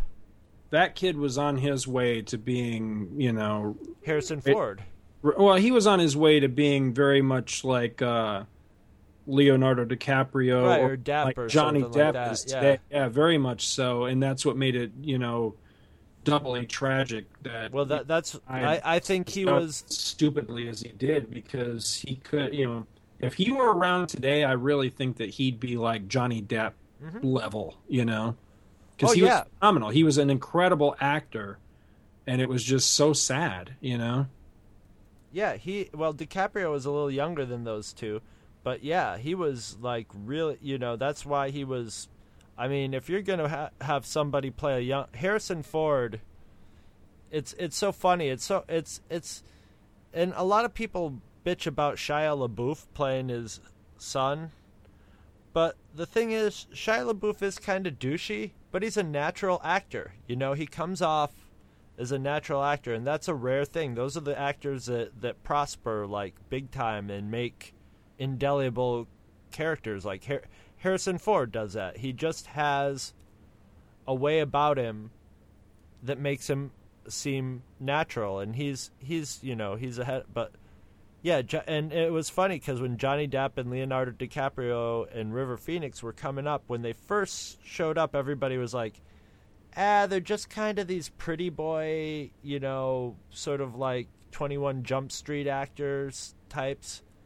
And it w- and for like the first 3 movies that all those guys did, you would hear all the reviewers go, "You know, this Le- Leonardo DiCaprio guy is a really a, a really good actor for what he is. He could go on to do better stuff and and you know, they didn't get, you know, they were just like still trying to count like write him off as being just sort of pretty boy stuff. And um, Gary Oldman was sort of in that same um, world too, but I think Gary Oldman got ugly young, and that he he got a lot more credit as being a good actor because he was kind of crag he got craggly and and creepy early, so all of a sudden he got taken seriously. But River Phoenix even looked kind of like a young Harrison Ford, so that was a really good choice. I might have to watch all the Indiana Jones movies again now, after all this talk about them. Well, you know, I was just thinking about something. Is uh, you know, we we haven't, uh, to my knowledge anyway, we haven't settled on a new movie for uh, for commentary monthly Monday for next month. Uh, I wouldn't mind throwing that out there as a, as a suggestion, uh, Crystal Skull, because we have we done that. We haven't done that one, have we? Have we done any? Now I'm trying. I know we've talked about the Raiders movies. We did the one show with uh, Josh Baker, Yeah, well, we had we show. had was it was it a whole month or was it just a big episode that we did about? It was uh like one of those like four hour episodes that Yeah. we would do, and I don't think we've done any commentaries. So I would be up for I would I I could do a commentary for you know I could gab through any Indiana Jones movie. Crystal Skull would be fun because I like that movie, so I can defend a lot of it. There's a lot of stuff that I I could definitely do without. But See, um, we decided I, mean, I could do a com- I could do a commentary. I mean, a commentary for Raiders of the Lost Ark would be sheer heaven too, and for oh a commentary any of them, any of them. You know, I mean, how much fun would a commentary for um, Temple of Doom be? Mm-hmm. Yeah, I'd be up for any of them as well. I honestly would. I'm I'm very we're getting a lot of uh I have a feeling we're not going to ever you know um run out of of movies to do commentaries in the in the suggestion well. We're we're getting a pretty steady stream of suggestions for from people from from movies that I'm just like, "Oh yeah," like Buckaroo Banzai to movies like, "Oh no," like Masters of the Universe which I've never seen, but it could be an entertaining. I wouldn't know how to approach that movie because I'm not up on the Masters of the Universe universe. Right. So I wouldn't know how they got it wrong and how they got Well, it right. We we need to we need to at some point whether it's on the forum or actually in a commentary monthly Monday episode or something we need to kind of lay down the ground rules and basically the ground rules come down to we have the final veto Oh yeah, yeah, yeah. We don't have to do any of those. because I, I I'm telling you I, I can't do one for a movie I'm not invested in and I haven't even seen you know the Masters the, of the Universe. yeah I, I just have no it's got Dolph friggin Lundgren in it I just have no interest you know I'm sorry I don't Here's mean an to idea offend I any- had. but I just don't You, I don't know if you've. I, I, I know you've been busy at work lately. That's why we're doing this little jag-off show here, which has actually been a lot of fun. mm-hmm. Um. Um, our, our shoot the breeze episodes end up being some of our most popular shows that's, how the, that's how the show kind of started, so I would hope so. but um, somebody was like, "Oh, I'm surprised you guys didn't play the Bill and Ted drinking game during your commentary," and that just got me to thinking. Maybe we should do. Now, this isn't something we could do all the time. Maybe this is some a show we might want to produce because I don't know if my liver's up. For, I'm not very good drinker, and it would be very entertain. But this could be a very entertaining show with people at that right level of alcoholism. But a drinking game commentary where you set the movie down at the beginning of the movie, you have three, you know, like three or four people watching it with their alcohol in front of them, and you have a movie where you have a drinking game. You know, where yeah, uh, and I mean, I could see how a Bill and Ted drinking game. There's so many catchphrases and thing. You know, every time they play air guitar, you drink. Every time they say excellent, you drink. You know, they're bogus. There's just so many, so many things you could hit, and I'm sure there's a lot of movies like that. And that would be a very entertaining series of commentaries. A, a group of people getting horribly drunk, especially if they got like guests in. it would sort of be like the drinking game at the beginning of Raiders of the Lost Ark with Marion. You know, you have these like podcasters with hardened livers. The hair metal hero was was jumping all over of it. He's got some spare time, and I guess he can drink pretty good. I think you and I should do one sometime but I don't want people to get used to it because I just I can't you know th- that will be the show where I pass out you know halfway through the show and you just hear me snoring. I knew you were a lightweight on, on, on alcohol. I am a fair, fairly lightweight on alcohol. You know what's what's what's amazed me is that I I discovered um, through pure happenstance that I actually and I don't know how this happens because it certainly is not genetic, but uh, I actually can hold my liquor pretty good. So yeah holding your liquor was never a Gardner trait was it no, no, it was not. No, it was not. Not at all. maybe maybe Gardners held on to their liquor but it made them angry from what I noticed, from my my limited my limited experiences with garden. Not you. You just get goofy. Yeah, it- I get it- goofy too when I drink. I get goofy It, and it, I it pass turned out. a it turned a certain close, uh, very close family member into uh, Bruce Wayne from uh, Batman Year One. Is all I know. And that- Nice. yeah. So yeah, that's a, I that's have a to get story. on that. I- that's my Whole- homework is I whole gotta read it. Yeah, I do too. I haven't I haven't done that yet, but uh, I had something I was going to throw out there. Now I can't remember what the hell it was, but that's all right. It's getting late, and uh, we got to wrap this up because I got to get Getting late for you, Grandpa. I got my last class tomorrow morning, and uh, it's actually it's it's probably be, for me personally it's probably the biggest class because it's the one I'm I'm most uh, Everybody's schedule. I, I so most need to pay attention in because it's going to cover the the one thing that I've I've managed to. Uh, I won't say I'm dreading it, but it's just one of those subjects. It's like, oh God, you know, I've I've managed to avoid it all these years, and and now I finally have to face it. So that'll be interesting. It's funny. It's 10:07 p.m. Usually we uh, haven't even started our Yeah, podcast yeah. by this time. It's usually like four four thirty when we're going. Well, I think I'm getting a little punchy, but yeah. I'm I'm I'm recording a podcast tomorrow with um with Andy from Hey Kids Comics, where That it's go- starts at 4 a.m., I'm right? I'm start I'm recording at 4 a.m. and it's gonna be and he's got the day off and he's getting up and it's at like eight in the morning and he's gonna be it'll be 9 a.m. for him. That's the time he chose, so I guess that's a good time for him. It's just it's just so funny. I love podcasting. Well, I hope this was a pretty good episode for everybody. I just uh we didn't really have anything properly prepared. I, I just didn't have time to get boned up on things that we Ew. tossed around as Ew. ideas for uh for He said tossed and boned. but uh I, I like the I like the just shooting the breeze ones, so Yeah, and hey, I got to learn about Avatar World, which I am sorely behind on. I can't time. believe Well- you didn't hear about that. Well, you live at Disney World, so. You Well, know. yes, but I mean, I I had I see. I forget that you know not every little thing that happens down here is is necessarily you know national news, but I thought that was probably a pretty big. No, usually it's multiple murders national Yeah. news out of Florida. this is true. it's usually so, something about a store getting shot up or something like that. yeah, this is, sadly, this is very true.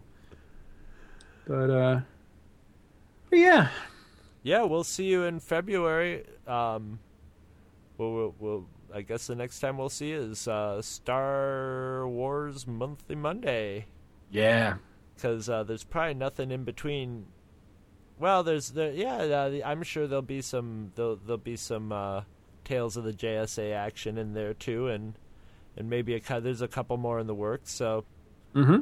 but that'll be the next Monday that you guys get, and this is all you're getting this Monday. So, Well, I just hope that uh, I'll just I'll just throw it out there as a as a possible warning that uh, my my schedule is going to be a little funky for the foreseeable future. So I'm just you know if, if there's suddenly a uh, a lack of Scott, that's what's going on. Don't uh, I don't want to feed the rumor mill too much that you know something weird's going on behind the scenes. It's just is something weird going on behind the scenes? yeah. See, I just expect to be Oh, really busy for a little while, but as soon as, soon as things stabilize, everything ought to be all right.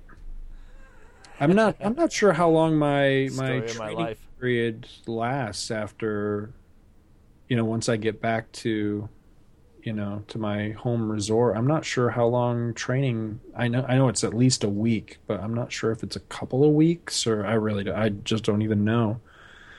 So my schedule is going to be a little bit up in the air. So hopefully, Is as there- I is as there I any Disney hotel that you can work at that they'll actually put you in that Pee Wee Herman classic concierge, concierge suit? You know what I mean with the hat and everything. You know, I mean, there's some that are you know some costumes that are better than others, but uh, and I don't think there's any that I don't know. I, I you know now that I think about, it, I'm not sure exactly what the what the Grand Floridian one looks like. I was but- just gonna say I, I I want a picture of you in one of those suits really bad, but then again, I can always just Photoshop one Hey, up if just I really Photoshop want one.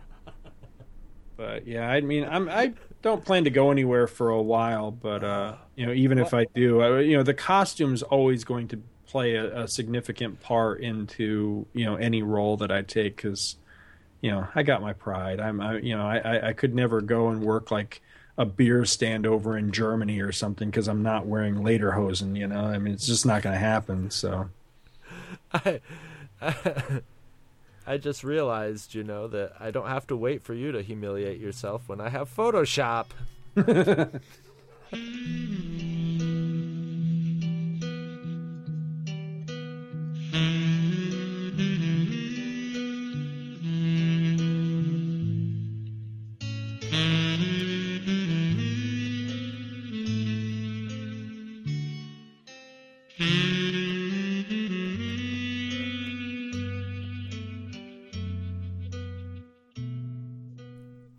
you ever find yourself going to Amazon.com and uh, buying some record or movie or some stupid thing that Two True Freaks have been talking about so that you can catch up on it or you've been reminded of it or something? Well, now, how about this? Instead of going to Amazon.com, go to twotruefreaks.libsyn.com and follow our link to Amazon.com. When you do that, if you buy something over at Amazon, we get a little cut out of it, which is awesome because we love money and it won't cost you a thing.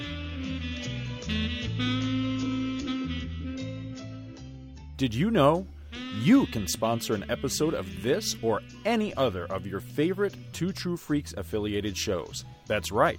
Simply click the PayPal link on our website, donate any amount at all, tell us which show you're choosing and what message, if any, you'd like us to read on your behalf, and you will be an official sponsor of that show's very next episode, with your message read in the show's opener.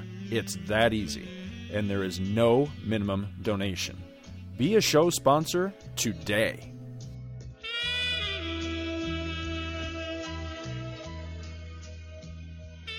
Visit our website at twotruefreaks.libsyn.com. Two True Freaks is always spelled T W O T R U E F R E A K S.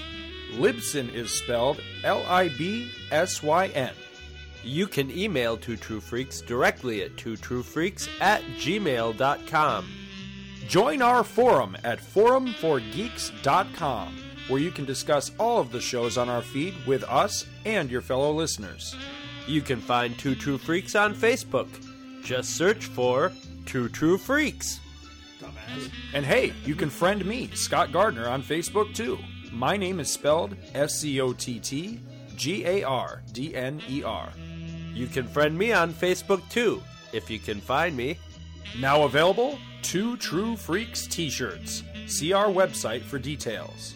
Two True Freaks is a very proud member of the Comics Podcast Network. You can check that out at www.comicspodcast.com, where you can hear our new episodes when we put them up. We are also members of the League of Comic Book Podcasts. For more information, visit comicbooknoise.com slash league. If you ever leave your house and you actually have friends, why don't you tell them about Two True Freaks? Thanks for listening. And join us every Monday for new episodes of Two True Freaks.